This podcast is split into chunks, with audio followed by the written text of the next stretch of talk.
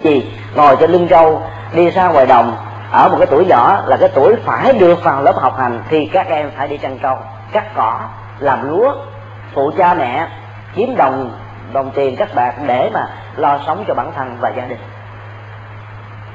Nếu chúng ta nghĩ đó như là một cái sự ờ, bất hạnh, thì rõ ràng các cái hành động chăn trâu, ngồi trên lưng trâu rõ ràng không thể nào mang cho chúng ta một cái niềm an vui hạnh phúc gì cả mà đó cả là một sự đọa đầy trừng phạt khổ não.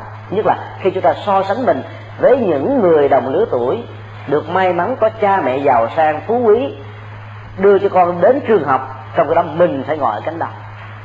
Sự so sánh trong trường hợp này làm cho cái khổ đau diễn ra rất bội.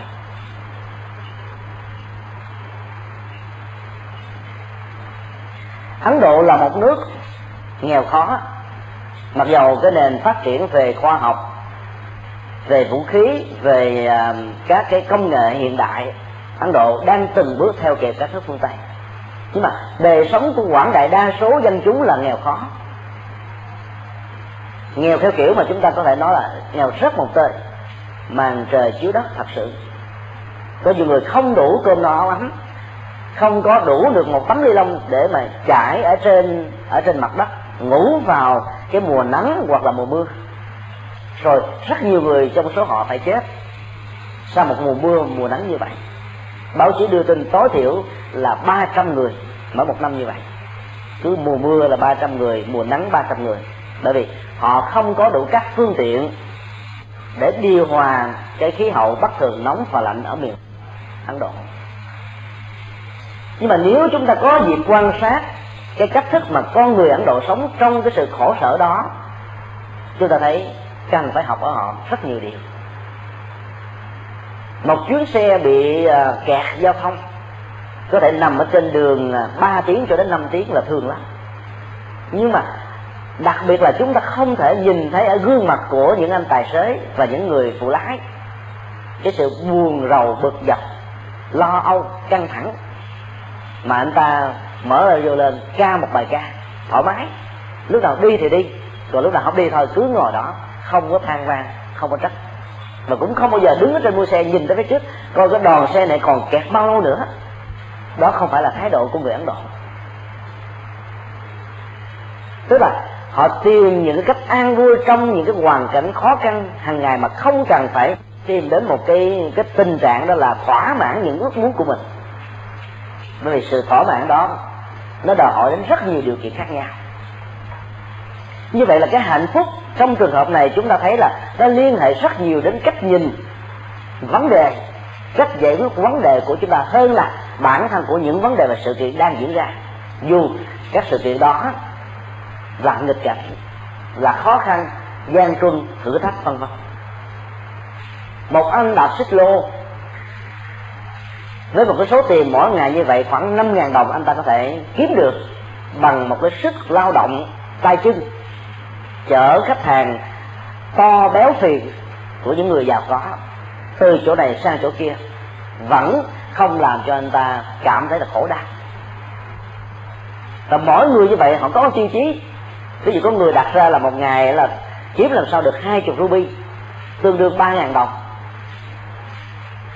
hoặc là 10 ngàn đồng, ví dụ vậy. Và khi cái số tiêu chí đó đã được đã được đủ, thì họ không thèm chạy nữa. Cứ ngã lưng nằm ở trên chiếc xe xích lô.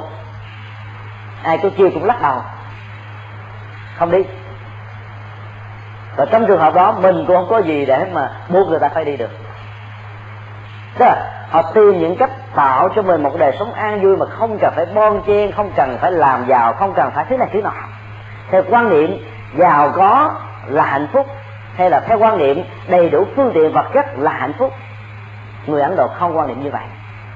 Cho nên, đó là lý do tại sao chúng ta thấy ấn độ là môi trường đã sản sinh ra rất nhiều tôn giáo, có chiều kích tâm linh hơn là các tôn giáo của phương tây.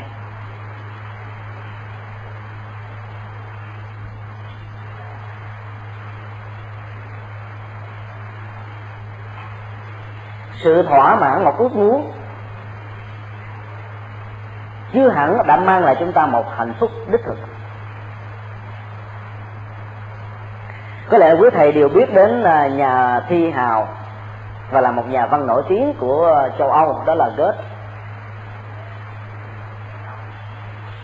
À, quý thầy đã nghe câu chuyện này chưa?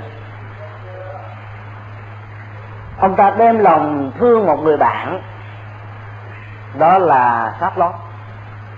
Nhưng mà không may là sáp lót đã có chồng.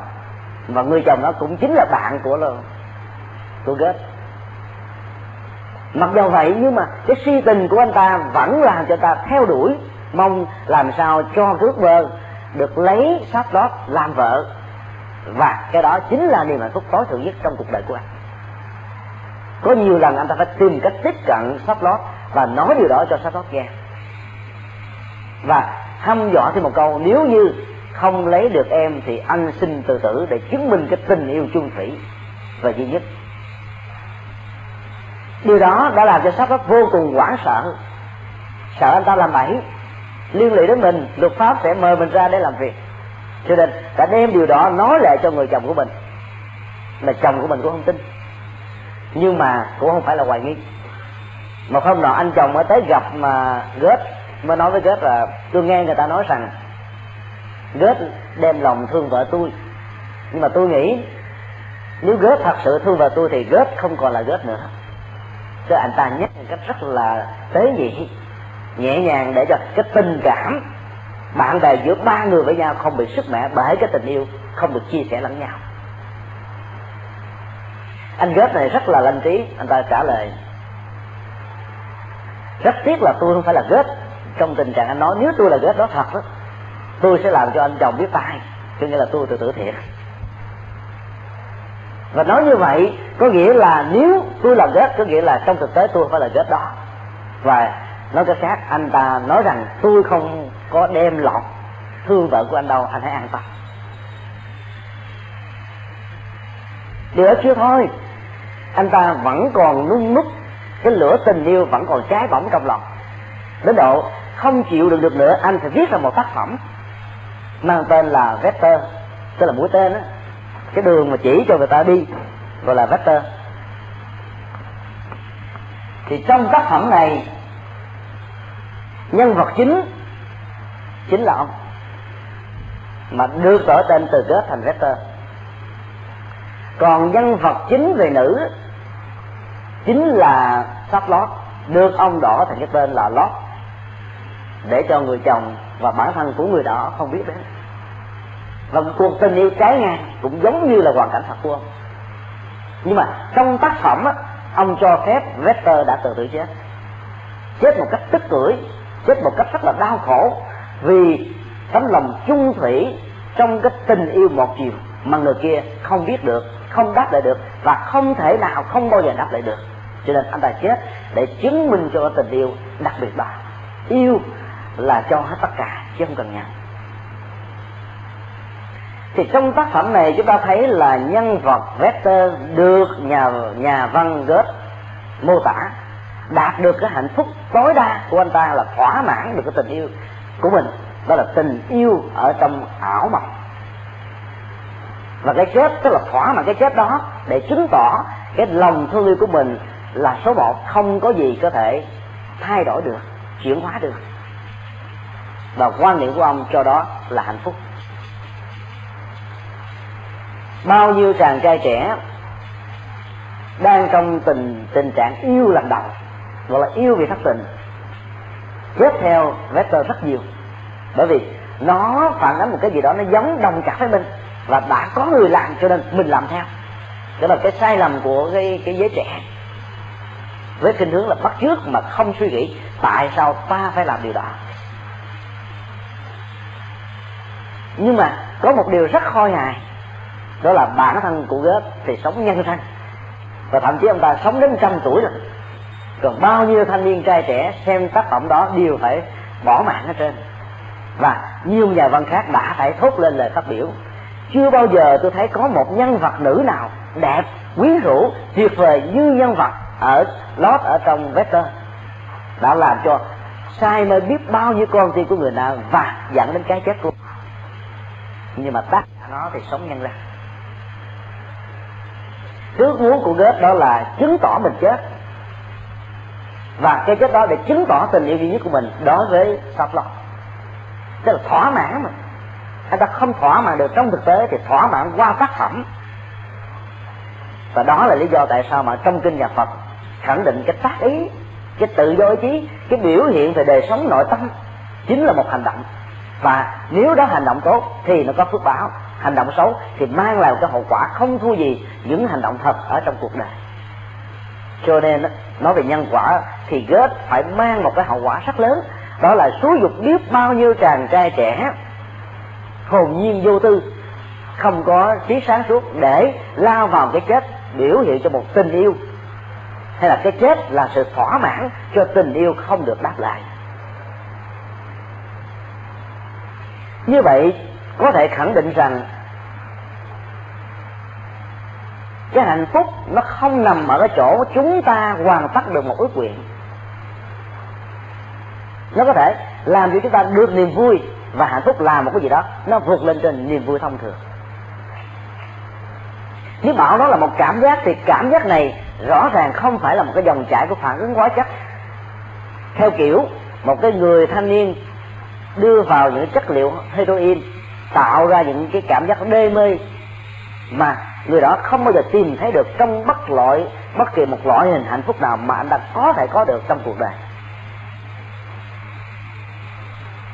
Mặc dầu trong định nghĩa ban đầu chúng ta đã khẳng định các hạnh phúc của phàm tục, của trần thế, của cuộc đời, nó liên hệ gần như là 90% thuộc về các giác quan khi các giác quan này đưa thỏa mãn một nhu cầu hưởng thụ các đối cảnh của đó, ví dụ mắt thì được quan sát, hình thái sắc tướng, màu sắc, mẫu mã, nghệ thuật, kiến trúc, cảnh trí, thông qua sự du lịch, xem phim ảnh, hay là quan sát, hay là tham quan, vân vân. Hoặc là lỗ tai nghe các cái loại âm thanh mà mình thích, ví dụ loại nhạc nhạc kinh, hay là nhạc lễ, hay là nhạc văn hóa hay là nhạc rock nhạc bóp, nhạc trẻ cải lương hậu quảng vân vân. Nói chung là bất cứ một loại âm thanh nào mang lại cho mình một cảm giác dễ chịu.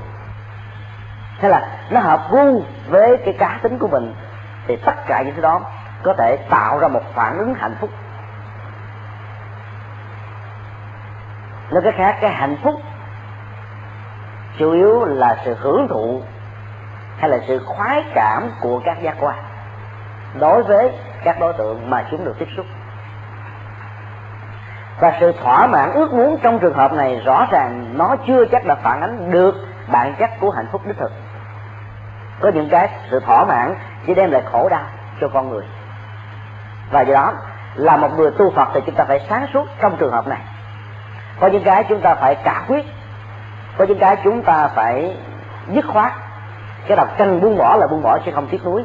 Bởi vì sự theo đuổi và đạt được cái mục tiêu không lành mạnh hay là mục tiêu không chân chính hay là mục tiêu không có lệ, rõ ràng chẳng những đánh mất đi cái giá trị hạnh phúc thật sự, mà còn mang lại khổ đau cho nhiều người khác.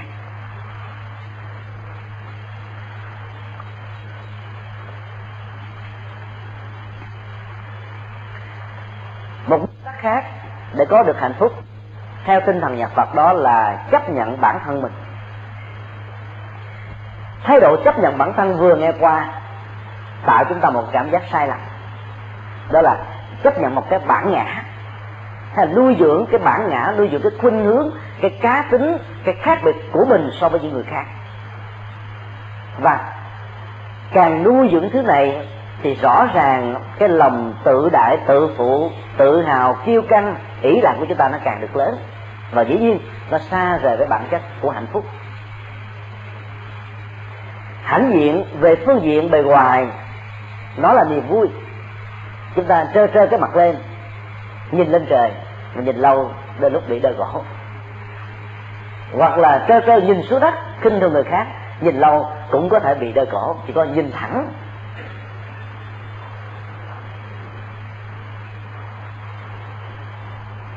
Thái độ chấp nhận bản thân có thể được hiểu như là một cách thức sống mà chúng ta vận dụng cái chất liệu của chánh niệm tỉnh thức trong từng hành vi lời nói, cử chỉ, việc làm, đi đứng nằm ngồi. Và nhất là cái chức nghiệp hay là lý tưởng mà chúng ta đang theo đuổi. Rõ ràng sự theo đuổi đó có thể mang lại chúng ta một kết quả như ý, hoặc là một kết quả hoàn toàn trái ngược như vừa nêu. Sự chấp nhận bản thân trong trường hợp này không ở chỗ là chúng ta thỏa mãn với những gì mình đạt được và là thỏa mãn với những gì mình không chịu phấn đấu. Theo kiểu gọi là an phận thủ thường, hoàn toàn khác. Cái đó người ta gọi là cái tâm lý ti liệt mạng. Và ti liệt mạng là một trong những cách thức làm cho con người đi ngược lại với sự tiến hóa, tiến triển, thành công. Do đó, chấp nhận bản thân là đặt ở trong một cái tình huống là chúng ta đã nỗ lực hết mình, làm hết tất cả những gì mình có thể làm được. Nhưng mà kết quả nó diễn ra theo một cách thức khác thì thông thường sự không thỏa mãn như đã phân tích ở ở tuần trước, nó sẽ mang lại chúng ta sự khổ đau, rất là cùng cực. Nhưng mà với một con người có tu và sống với chất liệu Phật pháp, thì người đó có thể kiềm chế mình bằng cách quán chiếu lại những nguyên nhân gần và xa quan và khách quan. Tại sao nó mang lại một cái hệ quả như thế này? Mặc dù chúng ta đã nỗ lực hết mình, sự quan sát về các nguyên nhân như vậy sẽ giúp cho mình được một bài học. Và chính bài học này mang lại cho mình sự thành công ở lần thứ hai hoặc lần thứ ba, hoặc là ở những lần khác. Cho nên nói tóm lại, chấp nhận bản thân là một cách thức tạm thời là hài lòng với những gì mình đã đạt được. Mặc dù mình đã nỗ lực hết mình nhưng mà kết quả nó không hơn được nữa đừng bao giờ so sánh với kết quả thành công cao hơn của người khác.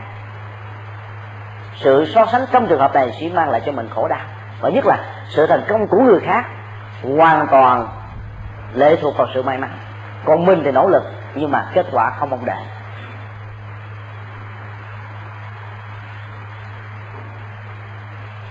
Một trong những thái độ tâm lý chấp nhận bản thân trên tinh thần Phật dạy đó là chúng ta phải tâm niệm tôi sẽ thành công được việc đó. Tôi sẽ làm được việc đó. Người khác làm được thì tôi cũng phải làm được. Chúng ta có thể đặt ra hàng chục cách tương tự về thái độ quan niệm về cái tiềm năng của mình và tiềm năng của người khác, về kết quả mình đạt được và kết quả của người khác đạt được, theo cái công thức tương tự. Và chính thái độ này nó tạo cho mình một cái sự tự tin rất là lớn, vững chãi và nhờ sự tự tin đó, mình mới đủ sức để đối phó với những cái trắc trở, nếu có, ở trên cái con đường mà mình đang theo đuổi. Ai lúc nào cũng tâm niệm, quan niệm rằng hoặc hoài nghi khả năng của mình rằng tôi sẽ không thể thành công được một việc mà tôi đang đeo đuổi, thì chắc chắn rằng do người đó có khả năng. Khả năng đó như là bị một cánh cửa chặn lại và do đó nó không có dịp để thi thố và thực hiện. Chúng ta phải đi một quyết tâm. Và chính quyết tâm đó nó sẽ giúp cho mình thành tựu, đạt được cái hạnh phúc mà mình đang theo đuổi.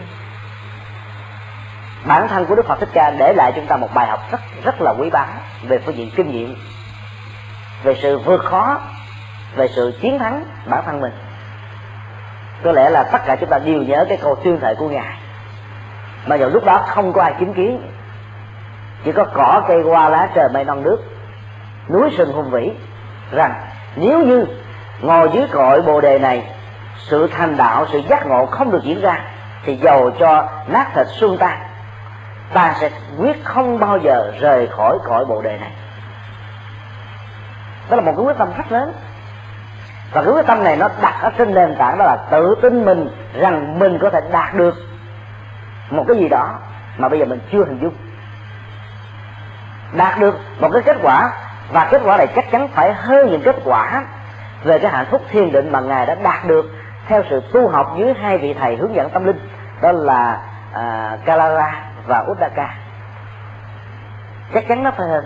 Và dĩ nhiên nó phải hơn những cái giá trị hạnh phúc thuộc về những loại thiền sắc giới vô sắc giới được học ở những vị đạo sư khác hoặc là những cái hạnh phúc do thực tập các phương pháp khổ hạnh ép sát. Đó là một điều rất tương quyết, mặc dù cái thực tế như thế nào, có lẽ ngài cũng chưa hình dung được.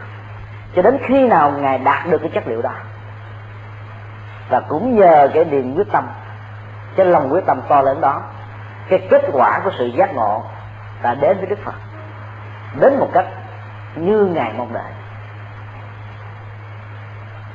Đến lúc tất cả những người tu như là một chiến sĩ đặt mình trong một cái tình huống.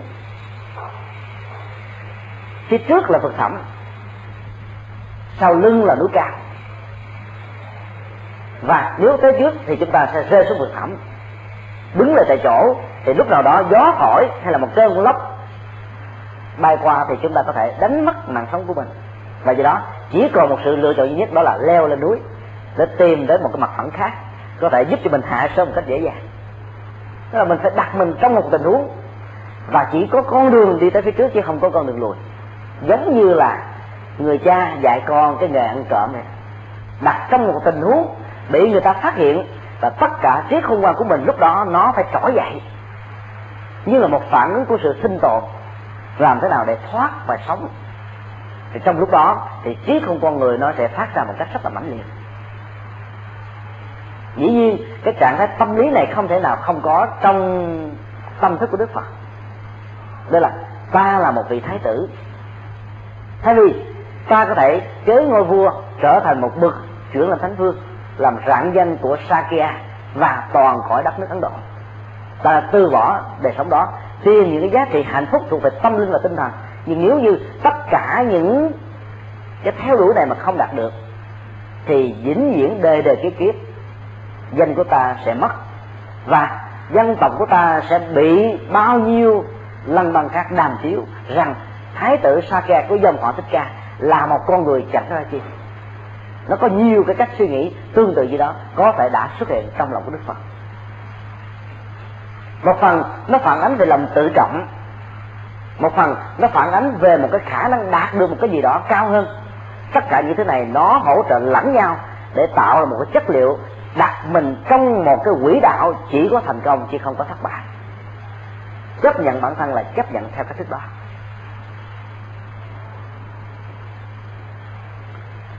Trong những cái đợt mà thi đấu hay là trong những cái mùa thế vận hội, ví dụ chúng ta là một người đang thi chạy đua, chạy marathon hay là chạy cự ly 300 mét 100 mét và dĩ nhiên, cái đích điểm của chúng ta là đạt được, gọi là phát kỷ lục.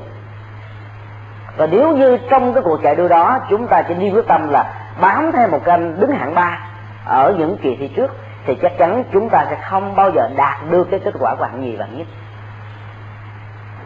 Huống hồ là phá một cái luật mới.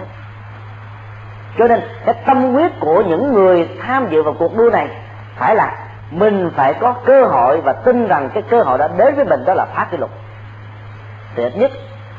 Sau khi nỗ lực hết mình, không đạt được phá kỷ lục thì mình cũng đứng được hạng nhất và hạng nhì. Thì cái tiêu chí chấp nhận bản thân mình phải đặt ở mức độ cao cấp nhất. Và kết quả đó, trừ hao những điều kiện, những cái hoàn cảnh khác biệt và những cái trở ngại, cái thử thách nó đạt cho mình đến một kết quả vừa chừng. Nên chấp nhận mình là chấp nhận với tình huống đó chứ không phải là chấp nhận với thái độ là hạ liệt không thừa nhận mình có một cái tầm vóc hay là có được một cái tiềm năng, và nhờ cái tiềm năng đó mình đạt được những gì như là các đức phật, các vị bồ tát, các vị thánh tăng, các vị cao tăng, những con người vĩ đại, những con người có nhiều giá trị đóng góp cho cuộc đời đã đạt được. Tổ quy sơn có một câu rất hay, đó là bỉ ký trượng phu, ngã diệt nhĩ. Đó là nếu người khác đã từng trở thành một bậc trưởng phu đã từng trở thành một đấng quân tử đã từng trở thành những con người là pháp khí cho cuộc đời và cho đạo pháp.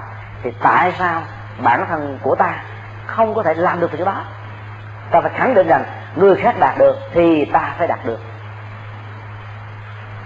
Đó là những cái tiêu chí chấp nhận bản thân mình. Là nó không làm cho mình trở thành một con người cống cao ngã mạng, thì cống cao ngã mạng rất nguy hiểm sự cống cao nó làm cho mình an phận với những thành quả mình đạt được. Thay vì mình có thể vươn lên lên lên trên nữa thì mình lại an phận với cái đó. Thỏa mãn với đó ngủ quên trên chiến thắng hoặc là tự hào về một quá khứ vàng son mà bây giờ lẽ ra nếu phấn đấu mình có thể đạt cao hơn nhưng khựng trở lại. Chính vì vậy mà đức phật dạy cái phương pháp sống của một bậc hiền giả đó, đó là sống với những giây phút của hiện tại. Với sự hiền hữu của chánh niệm và tỉnh thức. Hơn là quay về quá khứ của sự vàng son, của sự thành công, của sự rực rỡ của những cái gì đó, nó thuộc về truyền thống rất đẹp. Của Phật giáo là của gia đình của chúng ta, hay là của ông bà tổ tiên, hay là của bản thân mình. Sống với những cái truyền thống đó, với những cái đẹp trong quá khứ sẽ làm cho mình trở thành một cái gì đó nuối tiếc. Và chấp nhận bản thân trong trường hợp này là một cách đóng bít cái cái khả năng, gọi là tiến tế và khả năng thành công của chúng ta ở trong hiện tại và tương lai. Chính vì vậy mà đức phật dạy là đừng bao giờ để tâm. Quay tâm trở về quá khứ. Cái đó chúng ta có thể nói theo một cách gọi là tiết tiếu đó là đừng bao giờ sống với tiền kiếp, mà hãy trở về với hiện kiếp cái mà chúng ta phải đối mặt. Cái mà chúng ta phải đối đầu. Cái mà chúng ta phải giải quyết. Cái mà chúng ta phải phấn đấu vươn lên để đạt được những gì mình chưa đạt được.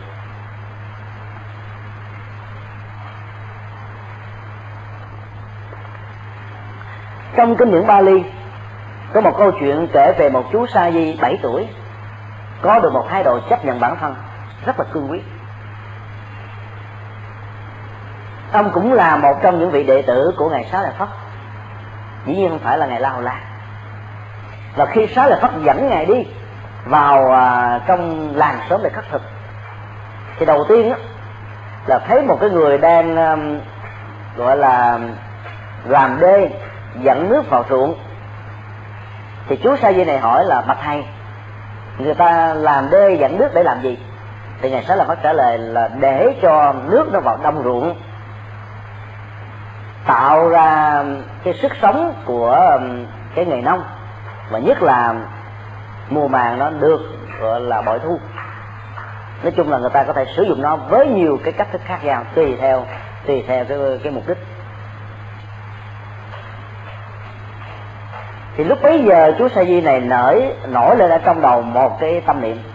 Nếu người ta biết cách dẫn nước vào đồng ruộng để tạo sức sống cho những cây cỏ cho hoa màu thì tại sao chúng ta không biết cách để dẫn cái tâm của mình vào một cái biển, đó là biển của sự giác ngộ và giải thoát? Đặt tâm mình ở trong lòng của biển đại dương như vậy. Bằng những cách thức, đó là tạo cho mình, đó là một cái um, cái cửa ngõ. Đưa mình ra biển cả của của đạo pháp hay là của chánh pháp và đi trong lúc nào để cho sống lặng gió yên mình có thể đạt được an vui hạnh phúc như mong đợi. Rồi hai thầy trò tiếp tục đi. Cái cảnh tượng thứ hai mà họ gặp đó là một người nông uh, thợ mộc đang cưa đục đẽo để làm thành một cái bánh xe bò. Thì chú sa di cũng hỏi bạch thầy họ làm để làm gì? Thì ngài sát là phát trả lời họ làm để tạo cái sự vận hành của chiếc xe. Và chiếc xe này máng vào trong cái cổ của con bò để con bò có thể chuyên chở hàng hóa từ một địa điểm này sang một địa khác mà không làm mất sức khỏe của cái người chủ. Và dĩ nhiên, cái cái hiệu quả của công việc nó sẽ được tăng cao, thời gian giảm tổn và, gọi là, hàng hóa được chở nhiều hơn so với sức lao động của con người. Thì lúc bấy giờ chúa sẽ gì cũng nở lên một cái cái tâm niệm khác, đó là nếu như người khác biết cách để vận dụng sức chuyên chở của con bò thông qua sự hỗ trợ của bánh xe, để đạt được cái sự chuyên chở hàng hóa thì tại sao chúng ta không biết? Biến tâm mình thành một cái bánh xe. Bánh xe của chánh pháp, chuyển, xoay, để làm cho mình được an vui và mang hạnh phúc đó đến với nhiều người hơn. Nói cái khác là chúa sợi gì này có một cái bộ óc liên tưởng khá tốt. Theo cách thức mà các nhà làm phim hay là các nhà viết sách khoa học tưởng tượng đã gợi ra một cái cảnh tượng mà nhiều khi cảnh tượng đó hai thế kỷ sau, ba thế kỷ sau mới có. Và thậm chí chỉ tồn tại trên lý tưởng chứ không có thật nhưng người ta vẫn đặt ra những cái khả thể như vậy. Để gì? Để cho con người bám vào những khả thể đó vui lên, ngày càng tốt hơn. Nói chung, cái gì mà con người có thể tưởng tượng được thì con người có thể làm được, không chống thì chạy trong tương lai đó là cái tiêu chí của những người đặt trên nền tảng của diễn tưởng hay là của cái ngành diễn tưởng học. Chú sa di này mặc dầu à, hoàn toàn không được đào tạo về cái ngành tương lai học hay là viễn tưởng học đó, nhưng mà chúng ta có được những hạt giống của sự chấp nhận bản thân mình rằng mình có được những tiềm năng đặc biệt. Những tiềm năng đó nó chỉ khác nhau ở mục đích sử dụng thôi. Nếu như là người nằm nông thì họ dẫn nước vào đồng ruộng là người thợ mộc thì họ làm những cái bánh xe làm những cái bàn ghế để phục vụ cho dân quần. Còn chúng ta là một nhà tu thì chúng ta phải làm một cái gì đó, chuyển bánh xe chánh pháp, làm những cái dụng cụ phật pháp để giúp cho người khác có được cơ hội hưởng được cái hạnh phúc, cái gia tài tâm linh mà đức phật để lại. Câu chuyện đó hoàn toàn có thể có thật. Không hư cấu, cũng không cường điệu bởi vì theo học thuyết hạt giống trong di thức học. Tất cả mọi con người mang theo mình những hạt giống từ đời này sang kiếp kia bằng một khái niệm đó là câu sinh. Tức là từ lúc chúng ta mới lọt lòng, thì tất cả những hạt giống này nó đã theo đuổi chúng ta như bóng không rời ngay cả trong trường hợp không có ánh sáng mặt trời, cái bóng nó vẫn xuất hiện, nó rất mờ nhạt, mờ đến độ chúng ta không thể phân biệt, nhận thấy bằng cái dục nhãn. Chỉ vậy thôi. Cho nên những hạt giống về tiềm năng, nó làm cho con người khác biệt. Và nó tạo thành cái bẩm chất, cái cá tính, cái đặc điểm, cái thành công của từng con người trong cuộc đời. Đó là lý do tại sao chúng ta thấy có những thằng đồng mới sinh ra là thành công về rất nhiều phương diện. Đặc biệt mà những người khác giàu học 20 năm 30 năm vẫn không thể nào bằng được người đó. Là bởi vì cái cái bộ não hay là cái hạt disk của những con người đó, nó chứa quá nhiều cái dữ liệu về sự thông thái, về một lĩnh vực mà người đó đã đeo đuổi, không phải là một đời mà nhiều kiếp về trước. Và trong khi đó, chúng ta là những người thông thường, những người phàm tình, thì cái cái bộ đĩa cứng của chúng ta, nó chứa quá ít những tập tin liên hệ đến kiến thức hay cái ngành nghề chức nghiệp mà mình đang theo đuổi.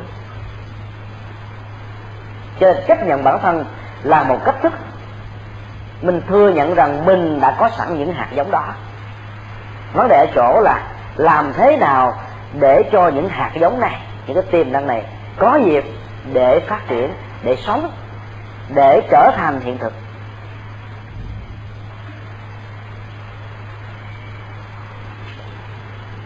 Giáo dục trong đạo phật chẳng qua là để kích thích cho con người tin vào những cái tiềm năng đó chấp nhận cái tiềm năng mà mình có được, không thua bất cứ một con người nào. Chứ giáo dục không phải là sự nhồi sọ mình bắt tất cả mọi người khác phải học thuộc từng câu, từng chữ những gì mà mình dẫn dạy, theo cách thức của nền giáo dục Việt Nam hiện tại. Chúng ta vào trong phòng thi, chép càng nhiều những gì mà ông thầy giảng trên lớp thì được điểm cao. Chỉ đó là phi giáo dục, đó là sự nhồi sọ mà theo cái nền nhà Phật, học không phải biến bản thân mình, bộ não của mình trở thành một cái thư viện chứa những dữ liệu của kiến thức, mà học để tìm cách phát huy ra kiến thức, bồi bổ kiến thức, tạo cho mình một kiến thức mới. Người xưa thường hỏi, thường nói đó là học là bắt chước. Đó là một quan niệm học theo kiểu để trở thành một một người nào đã có ở trong lịch sử, trong quá khứ. Là trái cái tinh thần học của nhà Phật học của nhà Phật không phải là để bắt chước mà học để sáng tạo. Chúng ta học không phải để trở thành ông thầy của chúng ta theo cái kiểu là a phẩy, b phẩy, tạo thành một bản copy thứ hai, hay là tạo thành một bản sao. Hoàn toàn phải vậy. Mà học để tạo thành một cái gì đó mới mà ông thầy mình không có. Truyền thống ba đề chư Phật, chấp nhận bản thân của các ngài cho nên các ngài đã có được một cái tự tin rất lớn, trở thành những vị Phật với những danh hiệu hạng người hoàn toàn khác với những vị Phật thầy của mình trong quá khứ. Đức Phật Thích Ca là đệ tử của Đức Phật như Đăng, nhưng không trở thành Phật như Đăng thứ hai và như Đăng thứ ba. Thứ ở là Đức Phật Thích Ca. Về sau này Đức Phật tương lai trở thành Đức Phật Di Lặc, chứ không thể là Đức Phật Thích Ca thứ hai là bản sao của ngài. Mà cứ như vậy, chúng ta có vô lượng vô số Đức Phật trong quá khứ, trong hiện tại và trong tương lai. Đó là gì? Đó là những cách chấp nhận bản thân. Chấp nhận với tất cả tiềm năng cao cấp nhất mà tất cả con người đều có. Cho nên đừng bao giờ mình nghĩ rằng mình không có khả năng thuyết giảng, mình không có khả năng viết sách, mình không có khả năng, gọi là, huấn dụ người khác. Cho nên, những con, cái công việc là hoàn pháp lệ sinh của những người tu mình không bàn đấy. Chỉ làm sao tu tập tốt cho bản thân mình là đủ. Đó là cái cách thức mà chúng ta đã đánh lừa chính mình sự không tin tưởng vào tiềm năng sẵn có là một sự đánh lừa, một sự phỉnh dối, làm cho mình không thể nào đạt được những khả năng mà mình vốn có thể đạt được.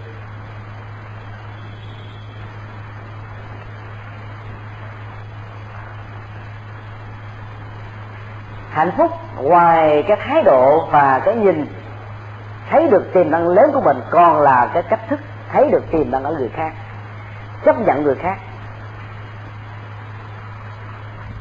Chúng ta chấp nhận người khác không phải để, gọi là, định họ. Họ thành công, mình khen tặng họ để gì? Để họ quan tâm đến mình, để họ thương tưởng mình, để họ giúp đỡ mình, để họ thân cận với mình. Hoàn toàn phải vậy. Mà chúng ta tin tưởng họ, bởi vì thấy được rằng họ đã phát huy hết tiềm năng. Và nhờ cái khả năng tự tin vào tiềm năng, họ đã thành công trong cuộc sống. Sự chấp nhận người khác là một điều vô cùng khó. Chấp nhận bản thân mình có thể được bởi vì sự chấp nhận bản thân nào nó cũng dựa trên bản ngã trên Thế đôi lúc là chúng ta phải dựa vào bản ngã để trở thành cái cao thượng rồi sau đó diệt cái bản ngã đó đi. Cái người không có tự tin thì khó thành công, nhưng mà người tự tin nào cũng có bản ngã rất lớn. Phải có một cái cá tính mạnh, phải có một cái chất mà gần như không giống ai. Chỉ có mình có, người khác không có. Những người như vậy rất dễ thành công trong cuộc đời. Còn những người chỉ có phong cách bắt chước người ta làm như thế này thì mình bắt chước thế này người ta làm thế kia bắt chước thế kia cuốn theo chiều gió. Gió thổi thì mây bay. À, cuộc đời như thế này thì mình theo như thế đó. Chứ còn không bao giờ dám đặt lại đặt ra một cái nước đi khác cái đó để tạo ra một cái chất liệu gì đó rất riêng cho bản thân mình.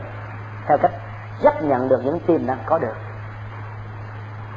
Nhưng mà chấp nhận người khác không phải là mình gọi là xua nịnh hay a vua theo thành công của họ mà chấp họ với tư chấp nhận họ với tư cách là một con người có đủ tất cả những gì mà họ có thể làm được. Và thái độ này nó làm cho mình xa lìa được bản chất của sự đố tập ganh tị và hai thái độ tâm lý đó làm cho con người của mình rất là hẹp, rất là nhỏ, rất là tâm thương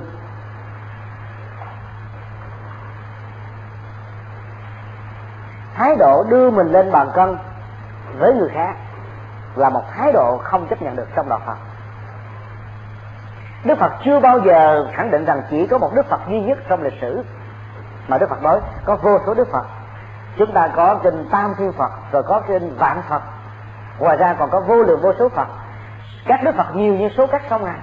Không thể tính đến được. Và nếu theo cái cấu trúc đó chúng ta có thể dùng tất cả cái nghệ thuật của toán số để đón, để tính đến vẫn không bao giờ đông đưa được đo lường được số lượng nhiều của chư Phật cái đó là cái cách thức chúng ta chấp nhận người khác. Còn nếu như Đức Phật không có thái độ chấp nhận người khác thì Đức Phật chỉ nói rằng, trên cuộc đời này chỉ có một Đức Phật duy nhất. Và tất cả những người sau này, những người trong quá khứ, những người trong hiện tại và trong tương lai cũng chỉ trở thành đệ tử của Đức Phật mà thôi. Điều đó chúng ta thấy nó xuất hiện ở trong các tôn giáo hữu thần và thậm chí trong tôn giáo vô thần. Nhưng mà không hề có trong đạo phật các tôn giáo khác chỉ thừa nhận một đấng chúa. Đấng chúa đó có thể, gọi là, xuất hiện với danh hiệu là đấng a la hay là với danh hiệu đấng brahma thậm thiên. Hay là bất cứ một danh hiệu thượng đế, chúa trời đấng sáng tạo à, đấng, gọi là, tạo hóa, đấng tạo dựng. Là nguyên nhân khởi thủy, nguyên nhân đầu tiên của vũ trụ. Nhiều cách thức khác nhau, nhiều danh từ khác nhau. Nhưng tất cả những cách thức đó đều biểu tỏ một thái độ là không bao giờ chấp nhận người khác, có được vai trò, có được khả năng, có được thành công như là chính mình đang được. Chỉ một và một duy nhất.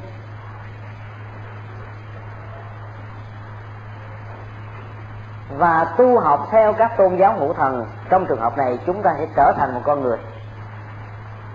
Dữ lắm là trở về quy và hưởng ngang của đức chúa là hết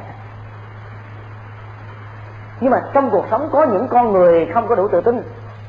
Khi được đức phật cho thấy rằng là tất cả các chất liệu giác ngộ của ngài và tất cả chúng ta đều giống nhau, ngang với nhau, bằng nhau. Nhiều người không chấp nhận được cái chân lý đó. Và nghe cái đó giống như là chúng ta nghe một cái loại âm thanh với một tầng sóng và có thể đã làm cho lỗ tai mình bị điếc hay là mình bị hóa đi do vì không chấp nhận được cái tần sống chân tần số chân lý của lời tuyên bố đó và đó là lý do chúng ta thấy trong kinh pháp hoa 500 vị tỳ kheo a la hán đã đứng dậy bỏ đi. Bởi vì không thể nào chấp nhận được cái, cái cái tuyên bố chân lý mới của đức phật rằng tất cả chúng ta đều có khả năng thành được đức phật.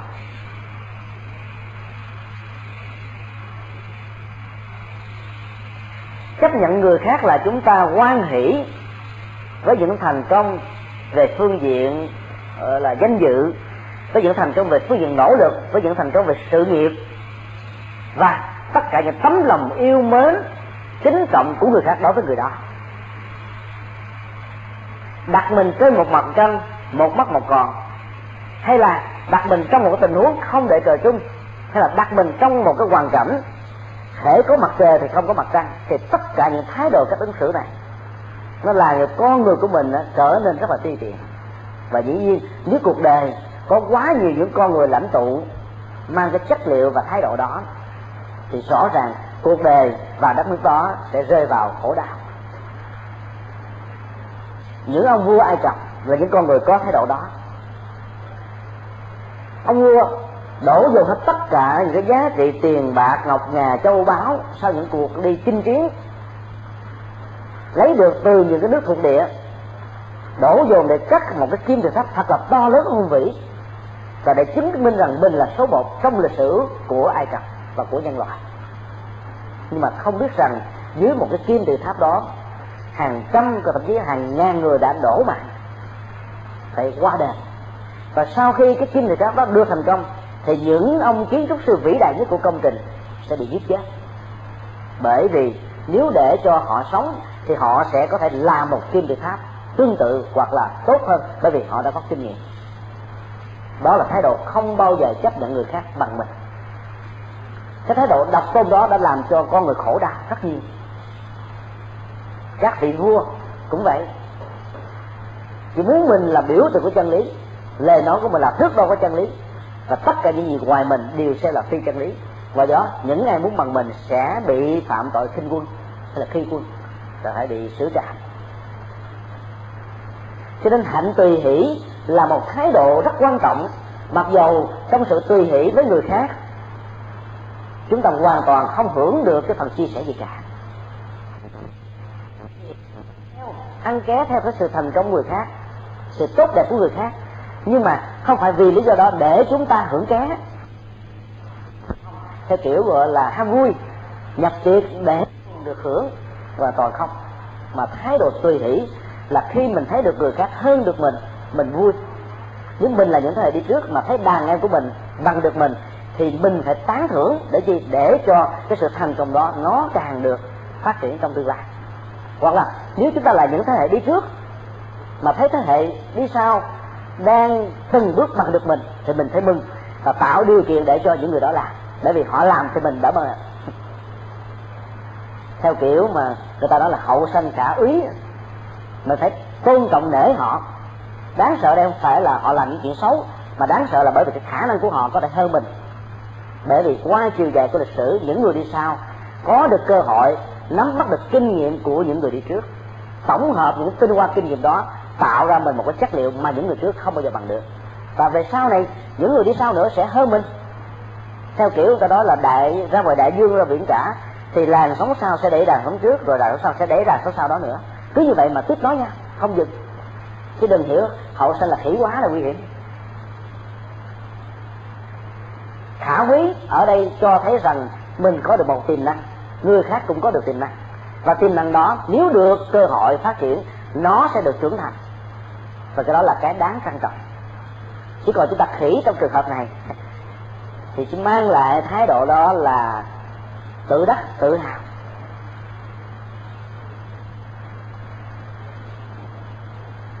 Một thái độ hạnh phúc khác mà chúng ta có thể có được đó là chấp nhận hoàn cảnh với tâm tỉnh thức. Hoàn cảnh diễn ra không bao giờ theo ý muốn. Đặt mình trong một hoàn cảnh khó khăn là cách thức để làm cho tâm mình được trưởng thành. Trong khổ đau, nếu chúng ta không trưởng thành thì trong hạnh phúc thì chúng ta sẽ không biết được giá trị của nó là gì trong hỏa hoạn, nếu mình không tìm được sự sống thì trong lúc mà không có hỏa hoạn thì cuộc sống nó sẽ không có giá trị. Tức là sẽ ngủ quên. Cho nên, đo giá trị của cuộc đời bằng những cái lặng đặng. Người nào lặng đặng nhiều, người đó trưởng thành sớm. Người nào bất hạnh nhiều thì đó thành công nào và người nào có được cái thuận lợi, mà thuận lợi này do cha mẹ mình mang lại, do ông bà tổ tiên mình làm sẵn hoặc là do thầy tổ mình à, đưa lên, thì rõ ràng sự thành công đó nó giống như là một tòa lầu đài ở trên cát nhưng không có chân nó có thể sụp đổ bất cứ lúc nào. Còn những cái thành công do tự mình vươn lên, do tự mình chấp nhận được hoàn cảnh, phấn đấu, khắc phục, và cái đó nó có tồn tại lâu dài. Bởi vì nó tạo cho mình một cái túi khôn, một cái trí khôn để ứng xử, khắc phục vượt khó, để tạo cho sự thành công.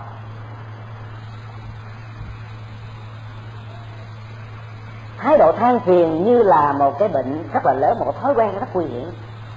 Chúng ta than phiền về hoàn cảnh không thuận lợi. Chúng ta nghĩ rằng là sống ở trong một ngôi chùa mà một ngày phải tụng bốn thời kinh, thời gian còn lại cho việc học quá ít, cho nên á, mình không trưởng thành bằng những người khác. Chứ là có thể